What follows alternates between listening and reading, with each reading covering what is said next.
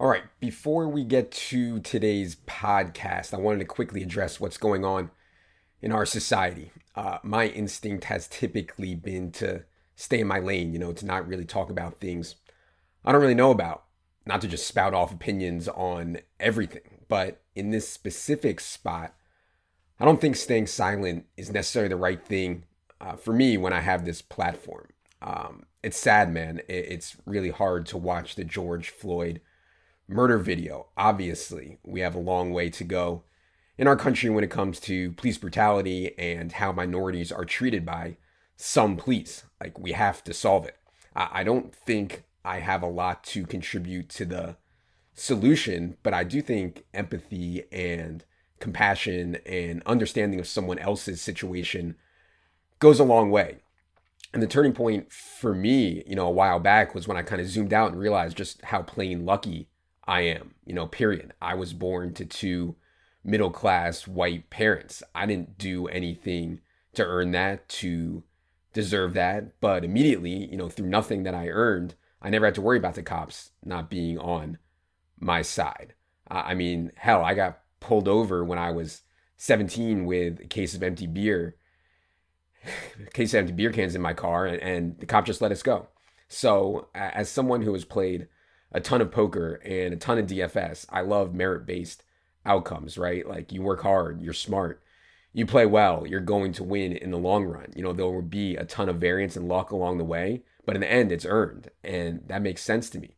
But I didn't earn the right to never have to worry about clean water, to get a good education, to never worry about the cops treating me unjustly. I was just born into that.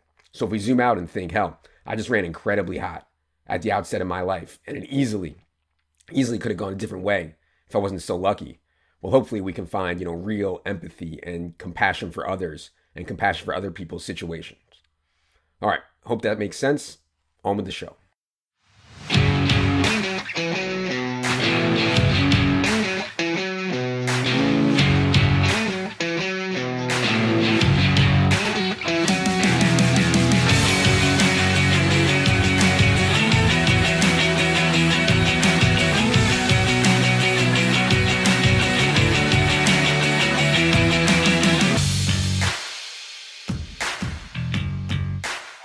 Hello and welcome to episode 69 of the official EstablishTheRun.com podcast. My name is Adam Levitan. I'm one of the co-founders here at ETR. And today we have a very, very special guest. This is a young man who studied electrical engineering, biomedical engineering at Duke University. A young man I became aware of in what's now, I guess, the old school poker streets.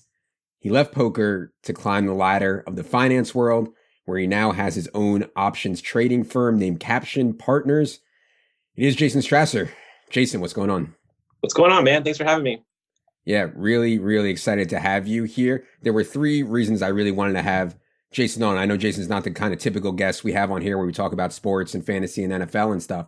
But first of all, like the three reasons I, I'd say the first one is during this pandemic, you know, as sports have been shut down, I, you know, like many others, have dabbled in the stock market for literally the first time in my entire life. Like I've had, you know, my mutual funds and my SEP IRA before. I've never actually bought a stock until this pandemic. I'm sure Jason is aware that many others are like me. And like many others, I have absolutely zero. And when I say zero, absolutely zero clue what I'm doing.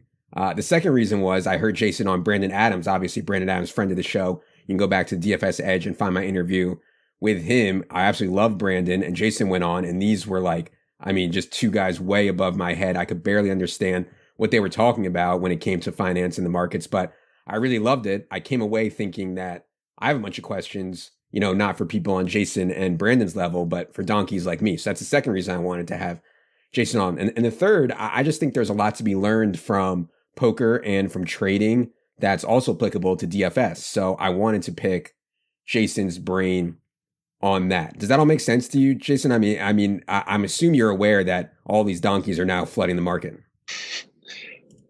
You know, it's been amazing. So if you look at like Robinhood, Robinhood releases stats on like how many accounts are open, and other brokerage firms, same thing. It it's actually insane the numbers. You know, we're talking about like millions and millions of brokerage accounts that did not exist three months ago showing up. Um, I think I think you're right. Like just like DFS, like you know, people that go on like a hot run for a short period of time, like you can't draw conclusions from that. Same thing's happening in markets right now. There's a lot of people that are making money. It's so easy, and you know what that's like. I mean, it's just very short term. Like the the amount of variance, like when you guys played. First of all, I'm the first DFS loser you've had on this podcast for sure. like I have to be the first one. Um, but that being said, you know when you when you fire out, uh, you know, let's just say how many lineups do you fire out on a Sunday? I mean, how many how many entries do you fire out on a Sunday? Yeah, I mostly play one team just for a lot, but a lot of people will say they're playing 150.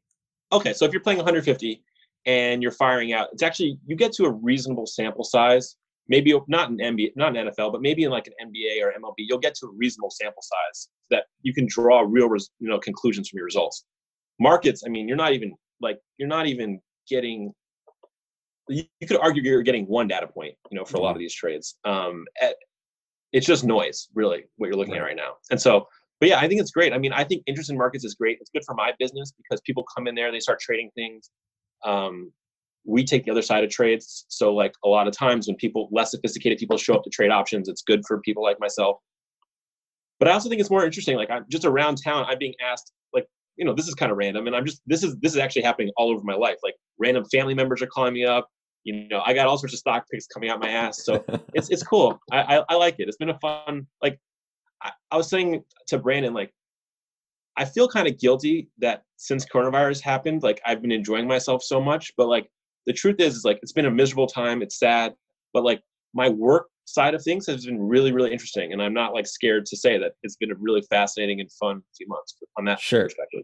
For sure, and and I mean I have takes on that about why the DFS world thinks that they're all of a sudden Gordon Gekko, but I, I want to get into all that in uh, a minute. First, I want to give people some background on Jason for those of them that don't know. So, uh, you went to Duke. How did you find poker? how seriously were you playing poker uh, kind of in those years after the moneymaker boom? Yeah, freshman year, I barely knew how to play. It was terrible. Uh, I met a guy at like a Duke cash game, just like playing for like one dollar, one dollar or whatever. And I was like, "How bad am I?" He's like, "You're you're really fucking bad." so I was like, "Okay, like how do I get better?" And he showed me two plus two, which is like I don't know, that's like a I don't know, people even know what that is anymore, but basically a mm-hmm. poker bulletin board website that that was very big back then and I just started posting hands. I think I in my life I have five thousand posts or something on two plus two, and zero of them were fucking around. Like they were all content.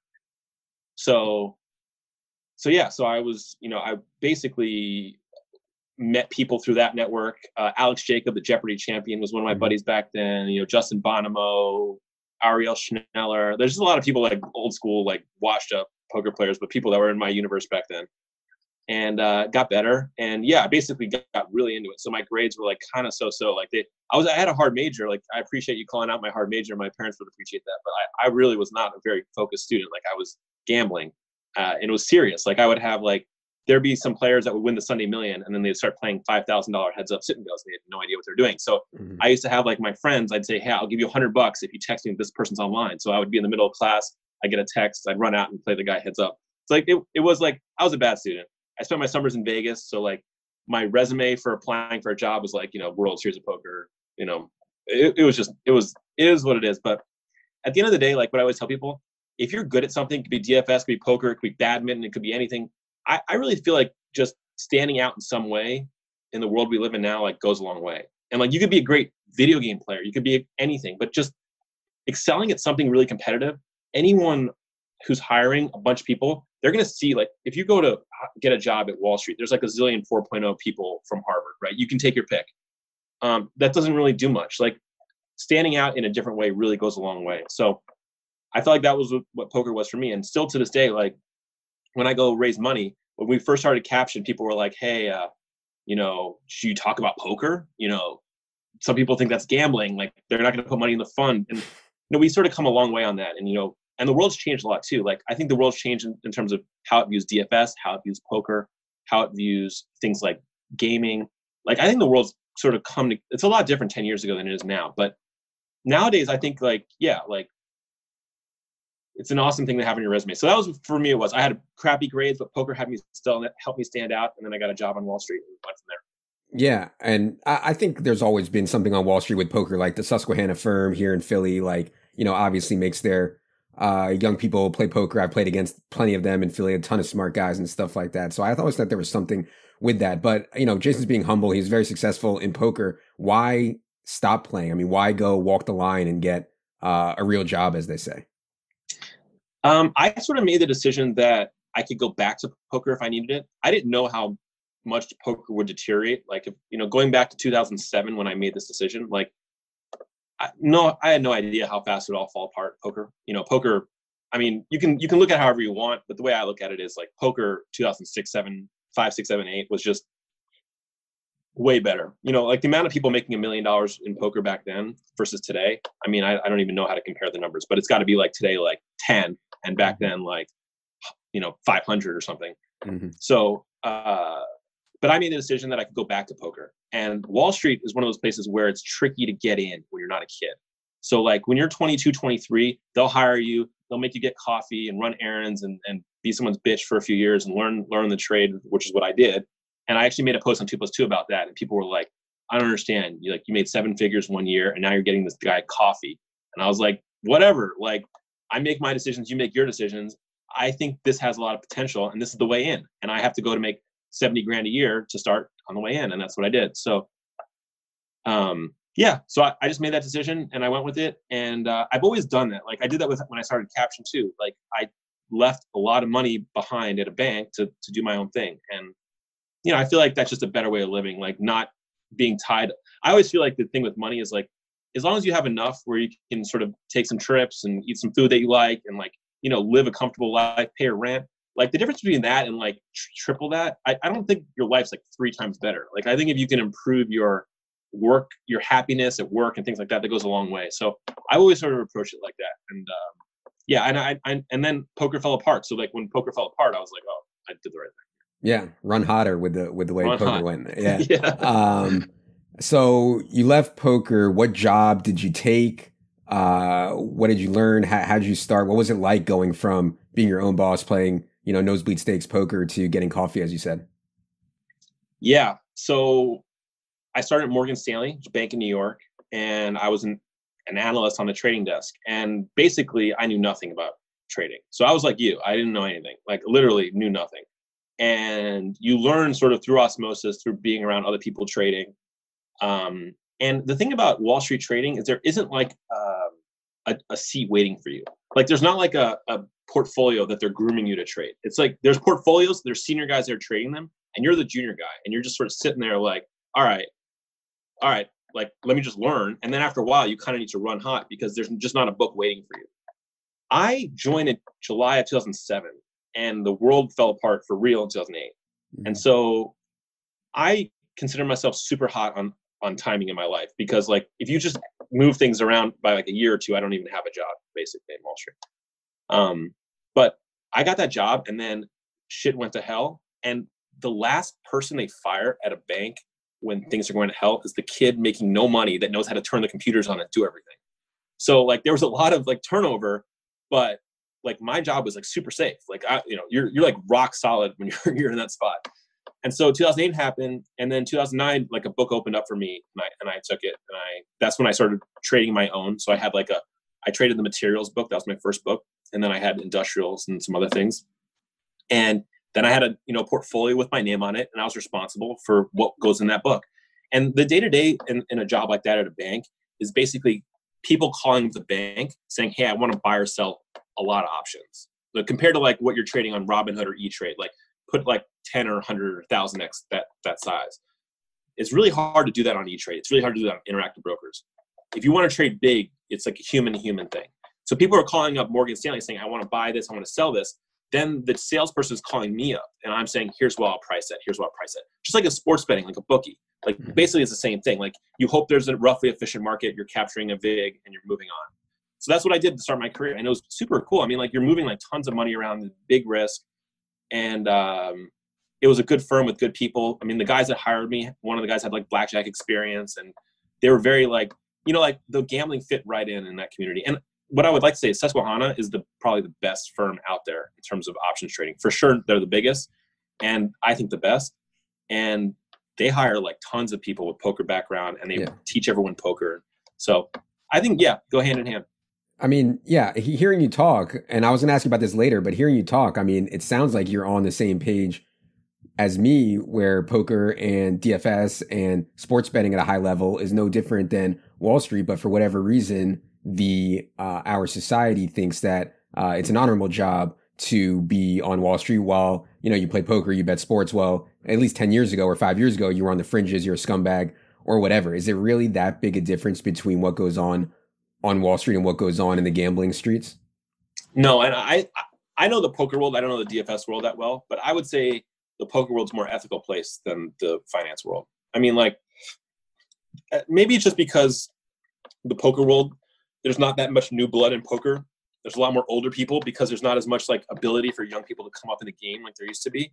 So like you really just have your reputation and you screw it up one time, it's over. Mm-hmm. Um, I, I I find I think poker players I, I the average poker player now obviously we all know there's some tails everywhere here but the average poker player i think is more ethical than the average person in wall street. And and i think that view is completely backwards. I think it's harder to make money in poker. It's harder to make money in dfs than on wall street. There's so many people that work on wall street that have way less talent. They put in way less hours to what they do for a living than what you guys have to do to make money in that. Because it's yeah it, just don't don't it, it's just harder what you guys do than, than than what most people do on wall street. So yeah but then why why does society think that Wall Street is so ethical and poker players are such scumbags? I mean, how how did we get here? I think you go back in time, like what people think of when my parents think of what a sports betting or sports better is, or my parents think of what a poker player is. You know, they're thinking about a guy at the track for you or whatever, and they're thinking about I don't even know what a poker player is. Some guy smoking cigars or whatever. Eh, I just don't. I just think that I think the world's come a long way on this front. I don't know how you feel about yeah. that, but no, like definitely. I feel like it's come a ton on this, and I'm really excited. I think ten years from now, I don't think there'll be a big thing, a big thing, a big stigma associated with yeah. other careers like that. Well, I'd also say that the world has probably come a long way in looking more poorly on you guys, whether that's fair or not. What look at the world, you know, after 2008 and everything is looking at Wall Street guys and being like, well, geez, these guys maybe aren't the most ethical either, as you said. So, um, you know, I think yeah, for sure. I mean, like, there's a ton of uh, there's a ton of shit that Wall Street deserves to get and a ton of shit that doesn't deserve to get. Yeah. And sometimes it's not really, in my opinion, like applied correctly. Um, but yeah, I kind of I agree with you. Like Wall Street is definitely not as cool as it was 20 years ago. I mean, watch the Gordon Gekko movie. Like that was yeah. pretty sweet. Like that's ah. not what it's like. it's one of the best. Uh, anyways, okay, so you're at Morgan Stanley, you get your yeah. book, but then you decide to leave and start your own firm. You started in Oklahoma City, an options firm. I don't really want to get into options, uh, but give the people an option for dummy options for dummies overview. What does that mean, and how did you end up in Oklahoma City? Yeah, so the, the, the so I started Caption actually in New York, and then two years after we started Caption, we did a deal with a guy named Aubrey McClendon. Uh, there's a story at CNBC, like a tiny crappy one, a story about this, but basically um, is a Duke guy that I knew I had a connection with and we were really small. We were, and at that point, when you start a business, as you know, like you pretty much will do anything to make it work. And that's how I was with Caption. You know, I started it when I was really young with my with the guy I went to Duke with, and um, uh, this guy from for, that we had a connection with at Duke was like, "Hey, I'll put in some money. I'll help you raise money in Oklahoma City," and I would have moved anywhere. And mm-hmm. I moved here. I actually I love it here. Like I can't even imagine moving back. But uh, but yeah, so that that's the short version of why Oklahoma City. Options for dummies. Options are not like the most complicated, intuitive thing to understand. Um, basically, it's the right to buy or sell something in the future. So let's take the house that you're in right now, right? Let's just say I'm making a number. Let's say your house worth a million bucks. I say, all right, Adam, I got a piece of paper here. It says I can buy your house for two million dollars anytime in the next 20 years. Piece of paper we can both agree that that's worth something, right? Because maybe your house is worth three million or whatever. So I can mm-hmm. that that's worth something. So there's a piece of paper. We know it's worth something. We don't know how much it's worth. That right, that option, when you price that, you have to think about things. And the, the main thing that you're thinking about in this case would be how volatile are housing prices in Philly, right? Mm-hmm. If housing prices are really, really volatile, like like let's say you're in Hong Kong, for example, that's a very volatile real estate market. Okay, that piece of paper is worth a lot more. Oklahoma City, kind of quieter. You would think it's more volatile than it is because of oil, but it's kind of quiet. So, you know, that piece of paper is not worth very much. And so that's all options are. They're the rights to buy or sell something in the future, and they exist. The here's the other thing: it's like people don't even know why these things exist. Like uh, they don't exist for people to punt around and gamble. Like there, there's a reason they exist, right? They're they're basically a good way to transfer risk. So let's just say you're an airline, and if oil goes doubles, you're you're you got you're in trouble. So you can buy a call option, which is the right to buy crude oil at a certain or you know jet fuel at a certain price. That's and the guy that's selling it to you is is taking the other side of that. So it's a basically a market that allows risk transfer. You know, people that own a stock, they want to hedge. Okay, there's there's a market there for it. Mm-hmm. That's why options exist. So basically, they're a really easy way to move risk around.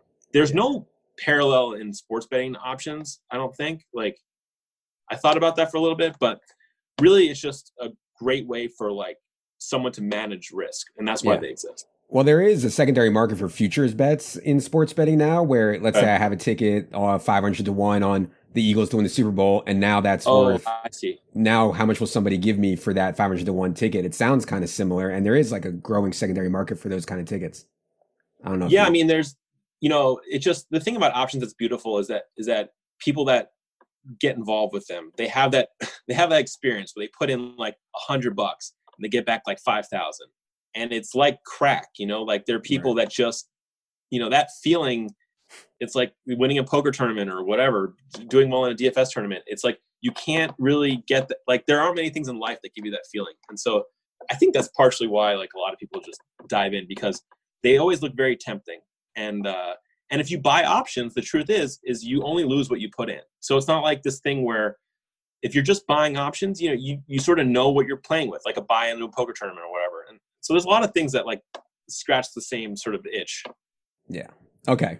Let's get to the good stuff. I, I have okay. so many I have so many donkey questions for you. I think I think the first question, the question on everyone's mind is how in the hell is the market going up? I mean, just straight crushing for the last couple months when the world is in shambles, unemployment rate, you know, businesses dying off, people dying at a ridiculous rate, riots. How is the market continuing to absolutely crush for the last 2 months?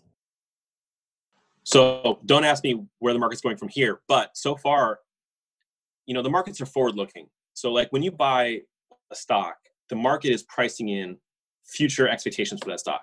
So when DraftKings is trading at 13 billion, right? Um, people are not looking at them and seeing they made whatever 100 million in revenue last year, and and you know what people are doing is they're projecting out. They're saying, okay, maybe in four years they're making a billion, and then whatever, whatever, whatever. Same thing in the stock market. People are basically ignoring right now. like everyone is two years from now. So that, that's that's how I would think about it. Like or a year or two years from now, and they're looking at the world and they're saying, okay. In the last month, by the way, I think the sort of expectations with the market is that the society as a whole is going to be okay with some deaths here. Like like that's the big difference. Is like I live in Oklahoma City where it's pretty dang wide open right now. People are in gyms, people are in restaurants, people are out and about. Um, there are going to be a pickup in cases and a pickup in deaths because of this, and nobody seems to care. Mm-hmm. And I mm-hmm. think that's sort of being priced into the market here a little bit. Is that if you go back to when Corona first hit, there were some like we're just going to be locked down for like two years till a vaccine. There was some of that being priced in. Um, there was yeah. So I, I think that the big changes are, and the other thing is the, the federal government. So like Fed, excuse me, um, the Federal Reserve Bank, like they stepped in and, and Brandon Adams wrote a thing on it. They posted on Twitter the other day but they started buying junk bonds.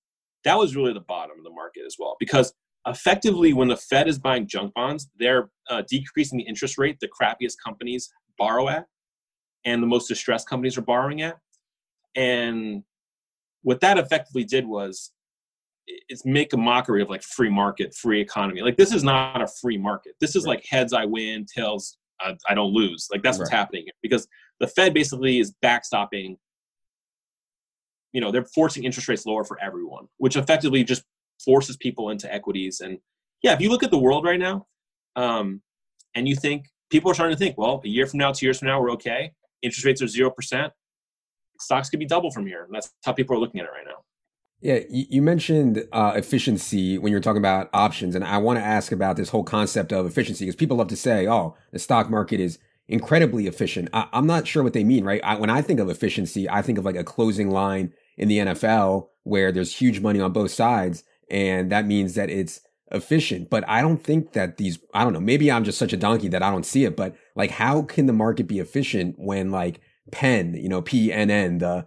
the Barstool affiliated, it goes down, goes down to four dollars, and like like these airlines are prices if they're like all going out of business. Like we know people are going to fly again. We know people are going to go to casinos again. How does it ever get to a point where it's like they're so so so low? And is the stock market actually efficient? So there's there's two things here, right?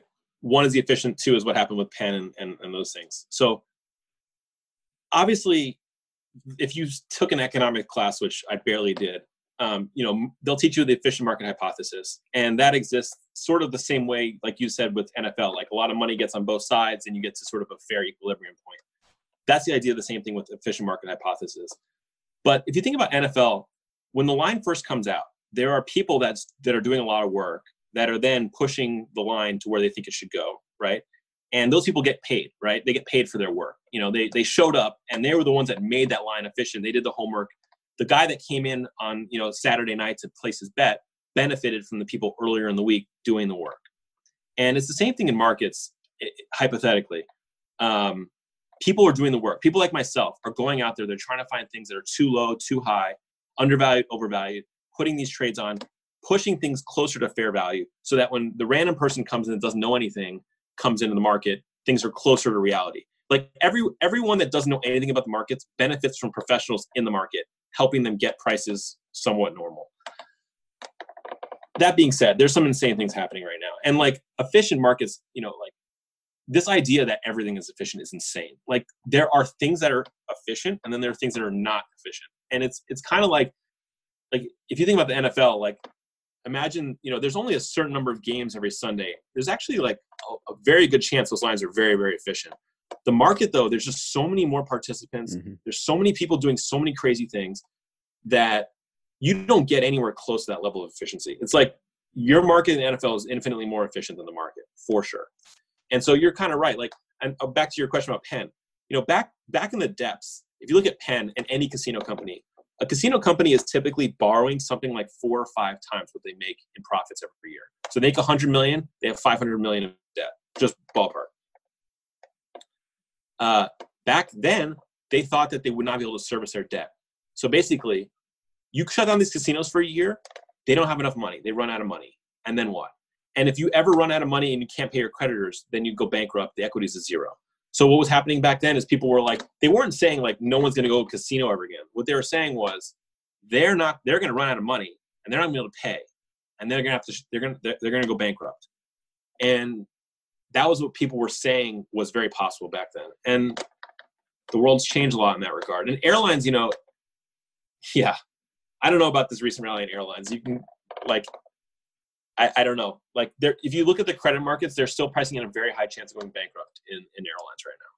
So like, to be determined. But that was kind of the debate back then. And clearly, the casinos, people, the market has decided they're not. They're going to be. They're going to be opening up soon enough they're going to be able to get some money, keep the creditors off their back, and be fine. That's where we are right now.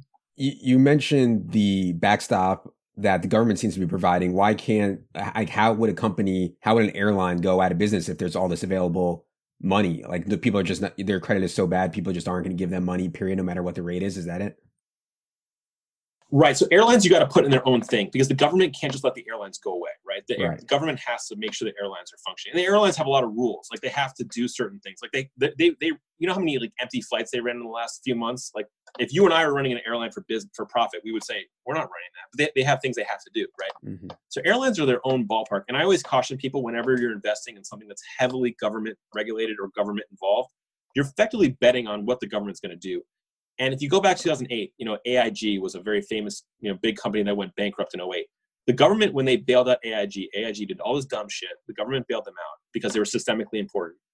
The government wiped out effectively the equity in AIG. So if you're a shareholder in AIG, you got wiped out. And that was what the government decided to do. Same thing in Citigroup 2008. 2008, the government bailed out Citigroup and they said, you're a zero. Your shareholders, zero, effectively. Now, now the airline bailout this year, the, they could have done that. They could have just said it's a zero, um, but they didn't. And so there we are. Yeah. Like they, they, they, one of the terms of all the, it's unclear whether the private money would have showed up to bail out the airlines. Um, cruise lines, though, a lot of private money showed up for cruise lines. So there are things like people showed up and gave money to support certain industries, but airlines are their own are weird, man. See, I caution people with those. You know, you know what's sick is that I, I don't know any of this, right? I didn't know a- anything about this, but I was just being a dumbass and saying, "Oh God, I mean, airlines aren't going to go out of business. They're they're priced at six dollars or whatever. Like, let me buy some." I have I have no, literally no background whatsoever, but now I'm able to look like a genius because uh, I I know so little. Like, it, it almost doesn't even seem right. Um, anyway. Well, but but but but you know, there is something to be said when people were panicking, like they were a couple months ago history shows you that when people are panicking, taking the other side of that is usually a good bet. Sure. Uh, not always, but usually a good bet. So, like in some ways, like I, I don't think you should keep calling yourself a dumbass because you probably stepped in there when people were panic selling certain things, and you were buying, and like that's a good thing to do in the long run. Now, I'm not, I'm not, judgment aside on the airlines, like who knows how that's going to turn out, but um, there is a lot of money to be made in the long run stepping in in those situations. Yeah. Okay. Uh, I want to zoom out. Uh, one thing I really love about poker and I really love about DFS is it's zero sum, right? Like, well, it's zero sum minus the rake, of course, minus right? Rake, but yeah. but if I win, someone else loses. You know, if we're playing heads up and I win, you lose. Uh, the stock market, however, if I'm interpreting it correctly, and I, I need to ask you this, is positive sum, right? In other words, like the market over the long run is going to go up, so two people can make a trade and we both can win. In theory, is that the right way to look at it? Is it actually positive sum where because the market uh, is uh, theoretically going to go up, that uh, two people can actually win on the same trade. I mean, for sure. Because if you think about, let's just simplify it. Say you buy a share of Apple, okay? Apple pays a dividend and they do a share buyback.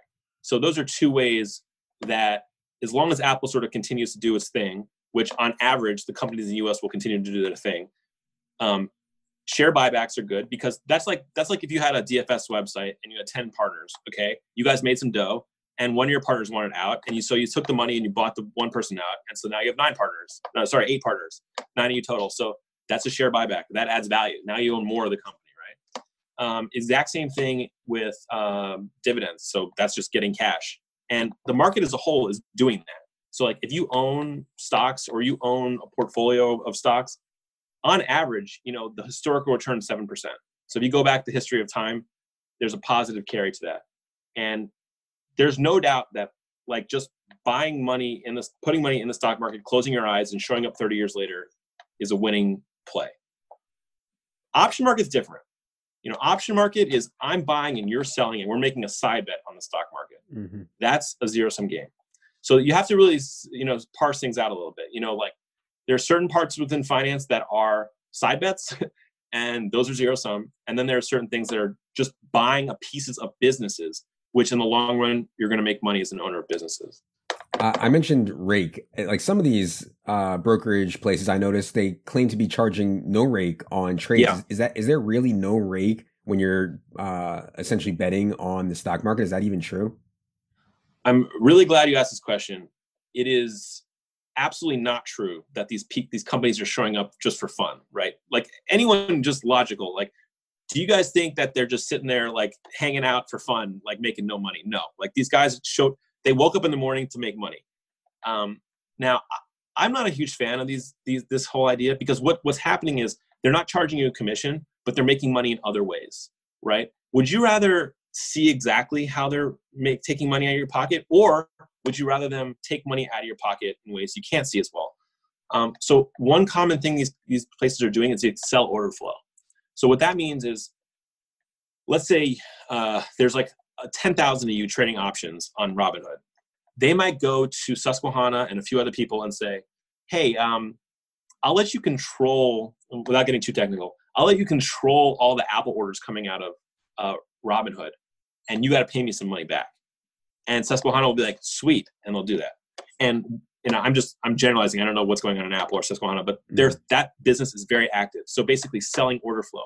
If you pull up the public filings for some of these brokerage firms, they'll talk about how much money they're making doing that. It's real money.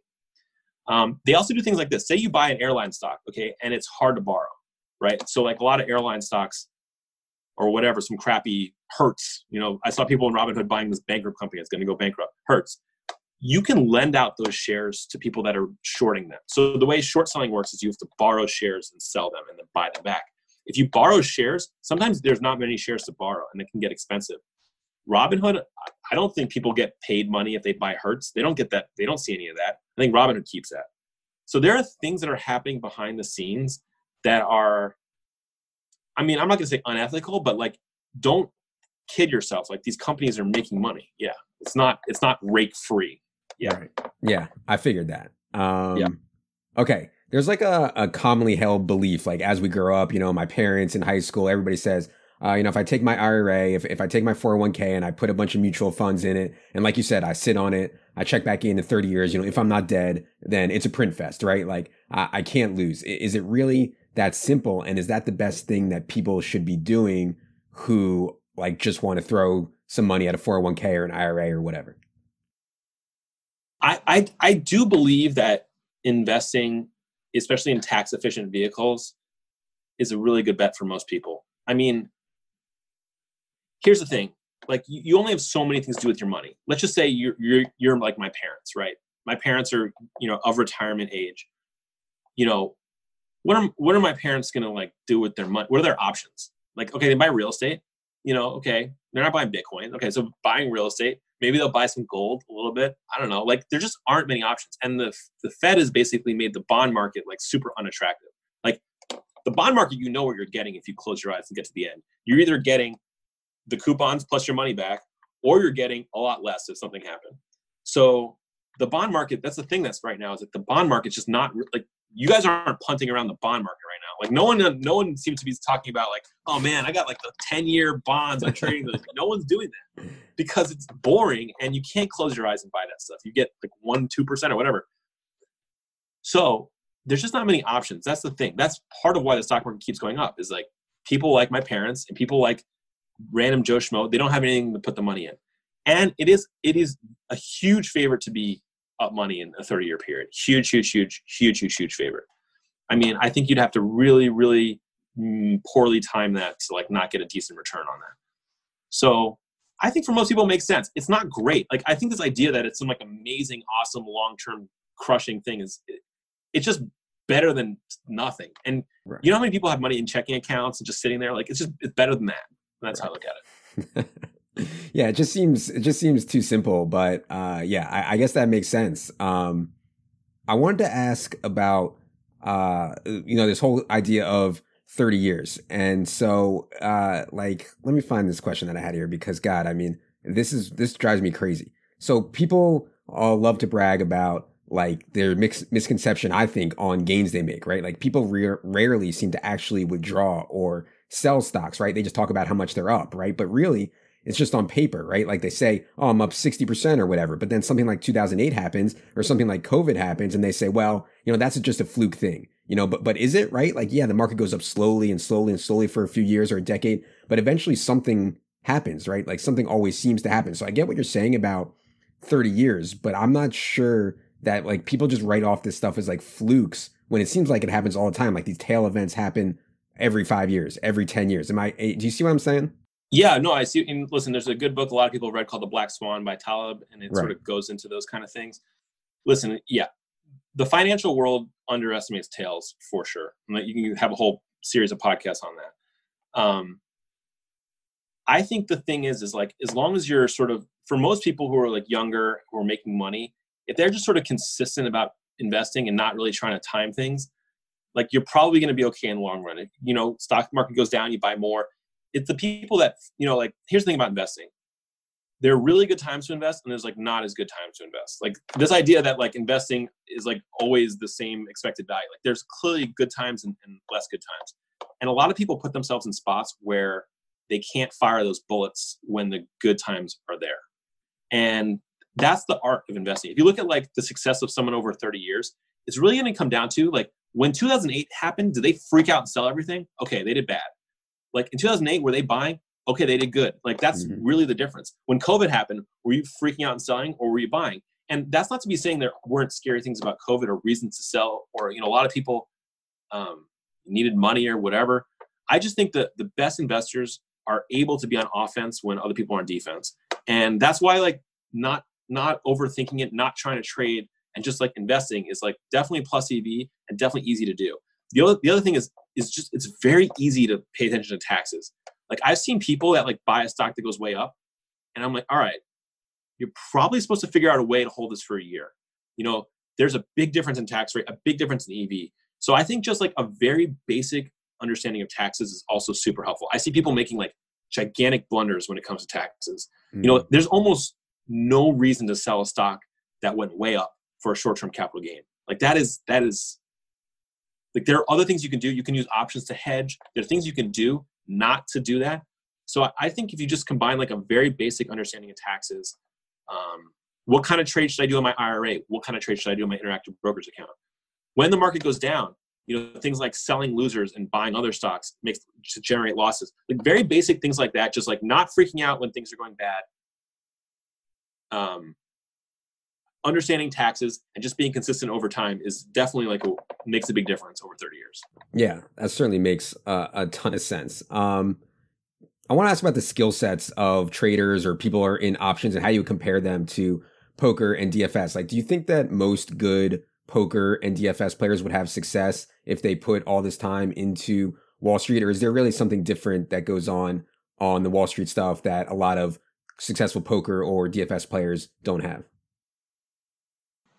You have to separate Wall Street into two things. One of them is like a career at a bank or at a fund or at some place that's like a, a, a business like that versus trading in your underwear on E-Trade. Like mm-hmm. those are two different things.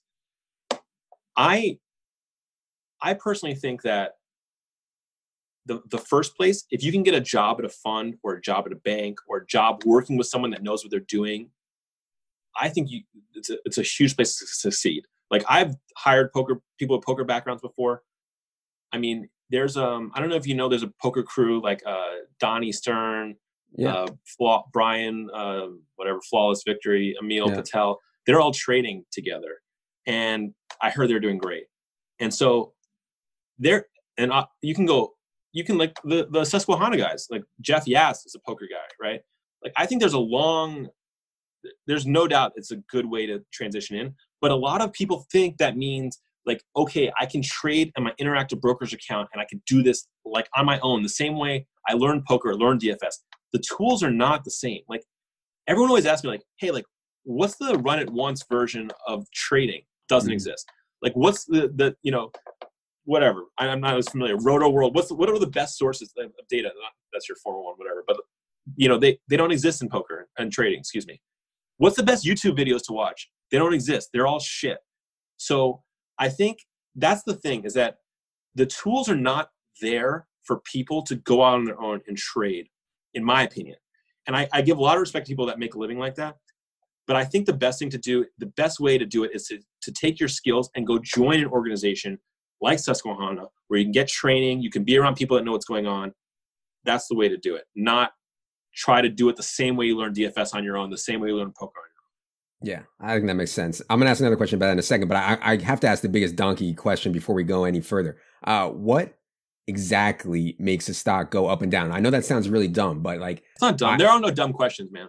Yeah. Okay. So I I do a thing where I project ownership in DFS contests, right? And mm-hmm. so this is like, you know, I think I'm pretty good at it and pretty accurate. And the way I do it is partly through uh, a player's raw projection, you know, versus salary, but a lot of it is just simple public perception. What is the market actually thinks of it, not what a player's actual value is, if that makes sense. And it seems to me from watching stocks, a lot of that is the same thing. Like, you know, Warren Buffett says he sells all his airlines and all of a sudden it tanks. So what is actually making a stock go up and down? And does the stock price actually reflect how a company is actually doing in real life?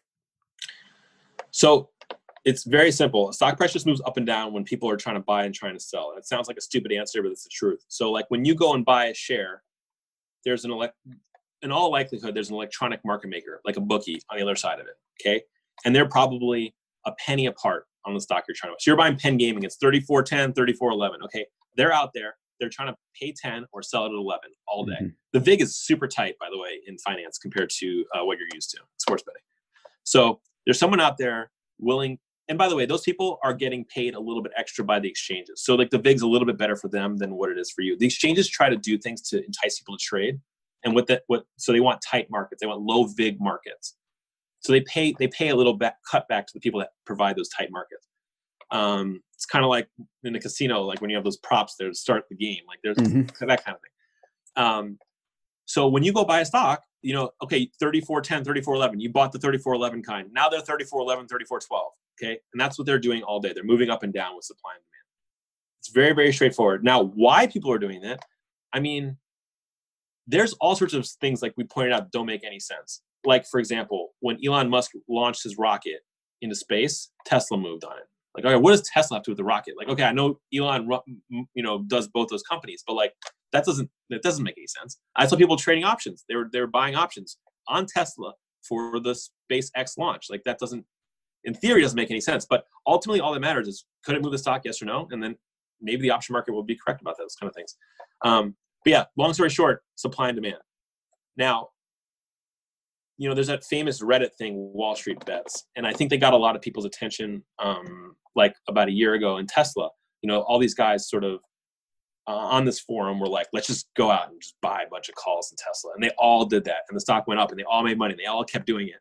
Right. So there, there's also like some just like herd mentality type of stuff happening, momentum stocks. You see that now with Penn. Like all these Barstool fans are in there pounding it. And um, yeah, it's like it doesn't have to make sense, but what moves them is supply and demand. That's it. Right. So it doesn't really have anything to do with how a company is doing. I understand that some people might buy or might sell based on a company's earnings reports or whatever, but really it's just perception, just like a perception. DFS player's ownership. Per- pure perception. It, the, a stock can always go higher from where it is, always go lower from where it is. It is there's just no rules. It's just where people decide to buy and sell it that day. That's all yeah. it is.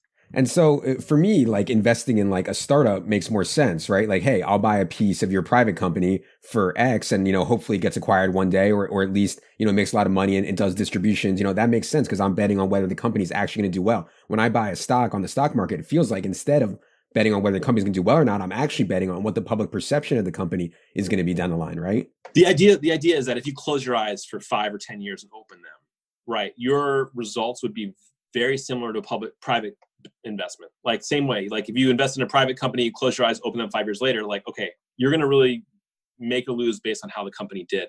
It should be the same thing in stocks, right? I think the way to think about it is a lot of the short term stuff is kind of like noisy, can be very noisy or, or a little bit noisy.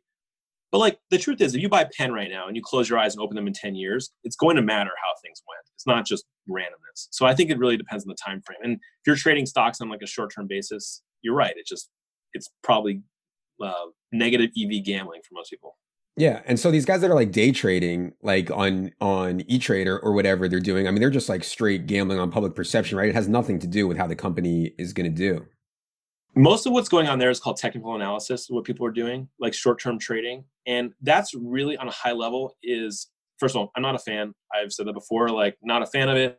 Not saying it's not doesn't work or doesn't work. It's just not how i do things. But basically imagine like trying to study that noise. It's kind of the science of that noise. It's the science of supply and demand and studying those noise. Like obviously the idea is that some of the patterns that have happened over time because the stock market's human behavior will repeat. And so technical analysis is the study of that. The, the reason why I don't think it's really that great for most people to sit there and try to learn that on their own is that computers should be very good at that stuff. Just think mm-hmm. about it. Like all recognizing past patterns and then looking at the market today and trying to find the right trades, like that's a computer job in 2000, you know, 20. That's not like some guy studying charts, in my opinion. That, again, my opinion. But um, but that's what most people are doing. They're doing technical analysis. And most of those guys, when earnings are coming up, they have no position. Like they're not betting on like, are they gonna is Macy's gonna beat or miss the quarter? Like no one's betting on that. They're just betting on studying the noise leading up to things or the noise of trading. Right. And I think that's a very, very, very, very hard way to make money. And I always discourage people from going that route. Um, okay, I, I mentioned it earlier, but you know, I, I think it's pretty obvious why all these DFS guys and sports betting guys are all of a sudden they're experts in stocks and you know Korean baseball and and whatever e- you know e- economics whatever like League you know, of Legends yeah yeah League of Legends you know like they're just they're just guys who like to gamble and people who are good at it I, I think there's you know people who can take a set of data and apply it to many different things I think a lot of them it's just you know a joke. They just want to gamble, and so now they want to gamble on the stock market instead of sports. But anyways, you said you've noticed a spike in interest from normal guys. Is it been big enough to spike to actually affect the market? Like, is it actually that? Is it actually that stocks are going up because there's so many people on this Robinhood? Because I know there's people trading seven figures, eight figures a day. If people are betting, you know, a couple thousand, ten thousand a day, is that really affecting the market at all during this Corona period? It's a debate. Like in my circles, it's something we talk about. Like we're like, all right, how much of this is actually mattering? Obviously, look at Penn. For sure, it's mattering. Like you can't even debate. So obviously, you look at certain stocks. It's like no question, it's having an effect. I think it's hard to deny. Like like I was saying before, like the actual the actual like uh, sort of poker players that I talk with about markets, they've actually done insanely well the last few months, and not just not just the rally, also the the way down. Like poker players were, I don't know DFS, but poker players were like way ahead of coronavirus mm-hmm. compared to the market, and a lot of them realized it. They were like, oh my gosh, like I think this is gonna be worse than what the market's expecting, and the truth is they were right. Like, and it's very hard to find edge in markets, but I do feel like I knew some people in poker that had edge in markets based off of their understanding of Corona. Now, since the virus hit and then you know stocks went down, then a lot of people I think got kind of, I mean, some of this stuff is just lucky. I mean, like I, I don't know how to say it. Like the, there are a lot of people piling in. It's working, and like to your original question, there's no doubt that's what's happening right now. Like uh, whether whether it's just the small investor doing it or there are a lot of professionals also doing it, that's sort of up for debate. Um, but yeah, effectively, once the government stepped in and said the crappiest companies are not going to struggle to borrow money, it's just been freaking crazy since then. And uh, yeah, it is what it is. I know it's a debate for for another time for sure. But yeah, as someone who doesn't know very much, it does it seems to make very little sense to me. If you run a shitty business and you can't survive, you know, two or three months of no income, well, maybe you should, you know, have to go bankrupt. Well, so hang on. So back to that point. Here, here's the issue with that. So say every casino borrows five times their profit. Okay. And let's say you start your casino. You're like, fuck that. Like, I don't want a problem. I just want to borrow two times. What's going to happen is all the guys borrowing five times, they're going to make more money. Because when you borrow more money and you, you know, amplifies your return. So you're going to make more money. So every casino company out there except yours is going to be printing and you're going to be printing less. And so when times are good, public shareholders are going to say, this guy Adam doesn't know what he's doing. Like his returns suck. Everyone, he's being too careful. You'd be out of a job. Mm-hmm. So basically, every industry, restaurant, casino, cruise line, airline, they all sort of arrive at like a market acceptable amount of risk. And if you're the one company not taking that risk, they're going to throw you out because that's the way it works. The shareholders will vote management teams out. And so unfortunately, that's kind of the market kind of did it to itself. Like the market basically said, here's the acceptable amount of risk a casino is supposed to take. Now, going forward, I expect it to be different. Mm-hmm. Um, I, I really do think you're going to see many, many years of these companies building up cash, paying down debt, getting into a situation where if this happened again, now all the shareholders are going to be like, well, what happens when the next virus hits? Are you going to be ready? They're all going to have a plan. They're all going to be safer, blah, blah, blah, blah. But it's not really fair to say, like, uh, these companies specifically fucked up. It's more like the market sort of told them what to do. Right. Yeah. That makes sense. That that should be more widely known. Uh, your point right there, instead of everybody just burying the companies like me. Um, okay, we've heard a lot about mutual funds when you're when you're like you know uh, talk to your IRA or 401k person where they're like, hey, just buy a bunch of mutual funds, check back in in thirty. Yeah, buy buy pass buy like low cost passive like Vanguard type stuff. Like that's right. what it, it makes a big difference. I would not touch anything with like a actively thing or a management thing. Like just buy like just the super cheap index funds. So should should regular people actually even be buying individual stocks, or should regular people who don't really want to mess around should we just be buying those low those low fee uh, mutual funds? Yeah, like I don't know. I, I I think a mixture of both is fine. I think it really comes down to the fact that just don't like take it too seriously. Like just understand that like you're not a professional investor. Um, okay, maybe you like you know Penn Gaming or whatever. Put like a small percentage of your net worth in there and, and move on. I think I do think though like there are some people that are like sort of part time investors. Like what I said earlier, I think trading as a hobby is really, really not a great hobby. But I think investing is a much better part-time hobby. I do think people that are willing to do the work, especially if you're digging into stuff that's under the radar, like less efficient. Like you're, you know, basically you're playing, you're playing, playing Razz, you're playing, playing Korean baseball, DFS or whatever. You're mm-hmm. playing a game that's like less efficient. Although Razz is pretty efficient, but less efficient, and you're digging into these things that other people aren't looking at. I think the people that are investing in Tesla, investing in you know, you know, whatever, pick your take your pick, pick your favorite stock. I don't think that those people are necessarily great investors. Um, but there are a lot of people that are sort of churning through underlooked companies in their spare time. I know some doctors that when they have a weekend or they're free, they like to read financial statements and, and, and try to build models and try to invest in companies. I think they can win. I think you can win doing that. I also think investing, that's the thing about investing. Like, even if you're not good, it still probably makes money because you're, you're buying something, a piece of a business that's hopefully has a plus EV in the long term. So I think that kind of stuff is, I support that kind of stuff. Um, I think though it's totally fine just to buy index funds and not t- not not try to spend any time on it. I think most people are better off spending time making money in whatever they're good at than like trying to figure out the market.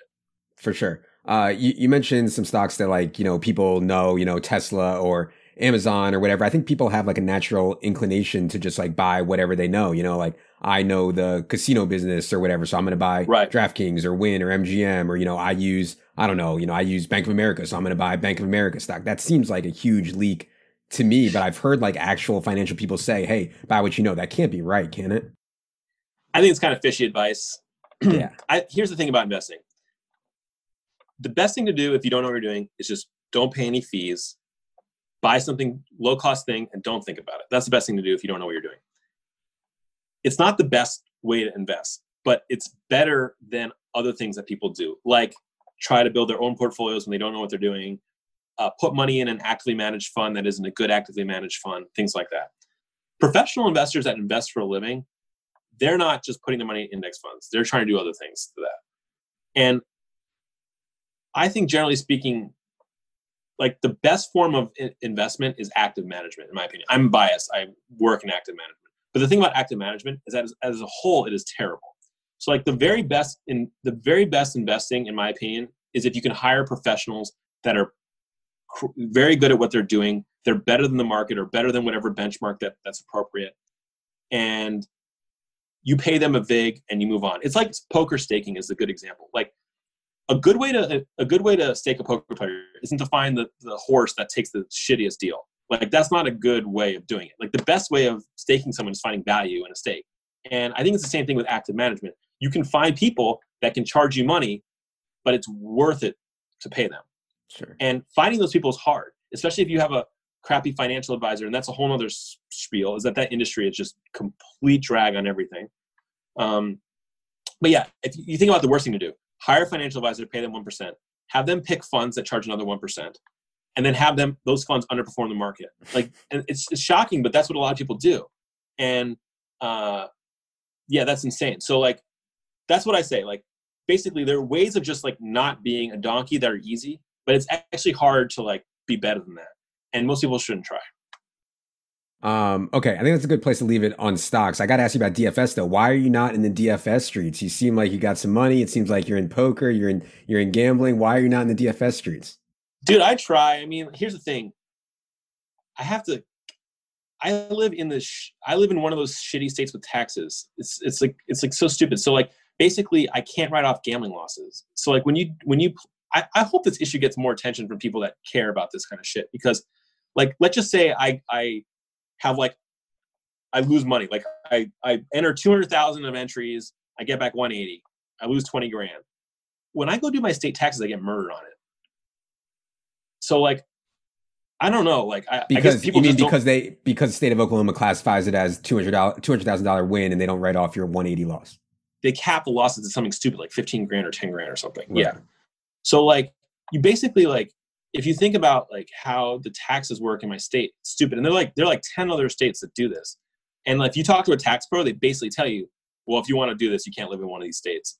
And it's it's it's actually like really freaking stupid. And someone should take these guys to court because it's just not fair. I mean, it's just not like I think you'd win in court on this thing. Yeah, so like but for a while I thought about doing that.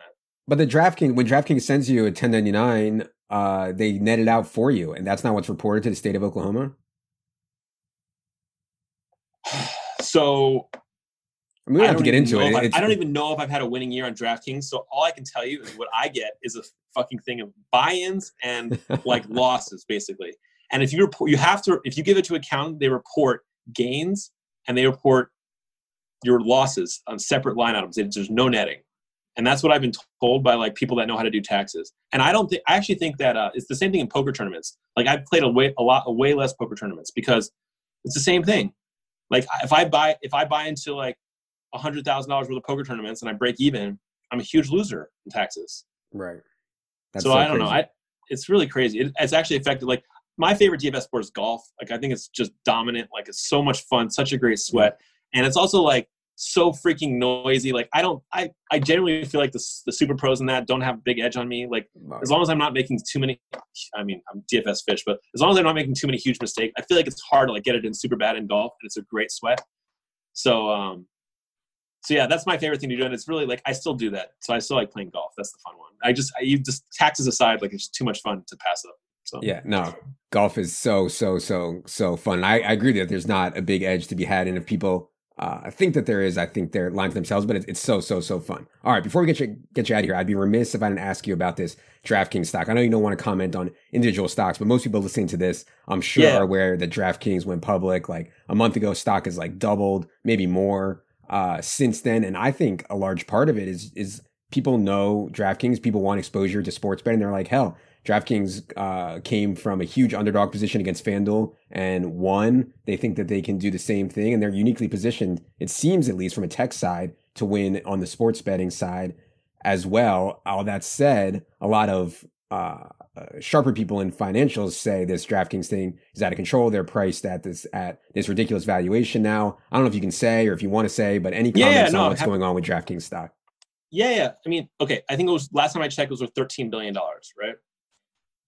Which is a staggering number. You can appreciate what kind of number that is. I mean, it's a staggering number. And um, if you bought the whole company right now for 13 billion and you close your eyes and you tried to make back your 13 billion it would take a long time like you're probably an underdog to get there but maybe not but like at, at very very least i mean i think their financials were again like what they made 100 million in revenue and lost money right so you, you have to go from that to pay, making back your 13 billion investment it would be Mhm. very very challenging but that's not really the game we're playing right now um, I do think what you touched on is the reason why it's gone bananas is that it's a it's a scarce asset. You know, in the world that we're in the world that we're going into, where sports betting is more acceptable, more more widely accepted, and there are all these gigantic media companies out there like Disney or whoever that have that would love to get involved in this space. There is a there is a like a it's not just a normal like cash flow spreadsheet valuation. Like there's a there's going to be a premium to that because of where they are. They're basically a monopoly on on this market that's very exciting for people. And when you start getting into things like that you know like i said tesla electric cars like people start saying wow every car is going to be electric and well and they you know you can get really carried away. That's what's happening with draftkings. And i don't necessarily think it's overvalued or undervalued. I just think people are starting to appreciate that there is a scarcity thing here now the what the financial pros are doing is they're putting it into excel okay and they're running the numbers and they're like this doesn't make any freaking sense. Like Mhm. you would never buy a hot dog stand using this math right? You would never do that. It doesn't make any sense. But you're not buying a hot dog stand. And there's a long history of companies that want to get involved in a space they're not in and they need to buy their way in. And uh, they're the they're they're super logical to buy. So like and and what they pay it's very up in the air. But like they're in a great spot right now they got bailed out let's just call it is what it is without legalized sports betting we're Mhm. not talking about draftkings like it is right now but No, for sure. right place, right time. And uh, I mean, I think if you're one of those DraftKings insiders with like you know 80% of your net worth in there, it's it's or, or probably 99% of your net worth in there, or whatever. Like it's be very smart to sort of diversify a little bit. But I get why it's gone up, and and uh, like yeah, like it wouldn't shock me if like three years from now some media company paid 20 billion for DraftKings. It sounds ridiculous, but like if they want to get in the space, it's the best way. It's probably easier than trying to start up an, another DraftKings or whatever. For sure. Yeah. Okay. I learned a ton. I really appreciate it. Jason, Cool, tell man. the tell the people where they can find you if they if you even want them to find you. I don't know if they. Oh yeah, just Twitter. to On Twitter, I, I, I'm getting my Twitter followers up at Strassa too. Yeah, I got my Twitter. I'm almost at 2,000. Yeah, I'm getting up in there. So that's the best way. And um, I'm always like, I'm always willing to talk to people. Like, so I I probably take a phone call a week from a poker player or a gambler that's trying to get into finance or whatever. Um, always happy to help people that are looking to learn more about finance or whatever. Just shoot me a DM, hit me up, Yeah. slide in there. Yeah. Yeah, you're gonna you're gonna regret that. You're gonna have you're gonna have a whole bunch of people sliding in. All right, I can uh, handle it. I can handle it. All right, follow Jason on Twitter. He invited you to slide into the DMs. I don't know. That seems seems super risky to me, uh, Jason, but it is what it is. Uh, all right. Thank you all for listening. For Jason, for producer Luke, I am Adam. Good luck, everybody.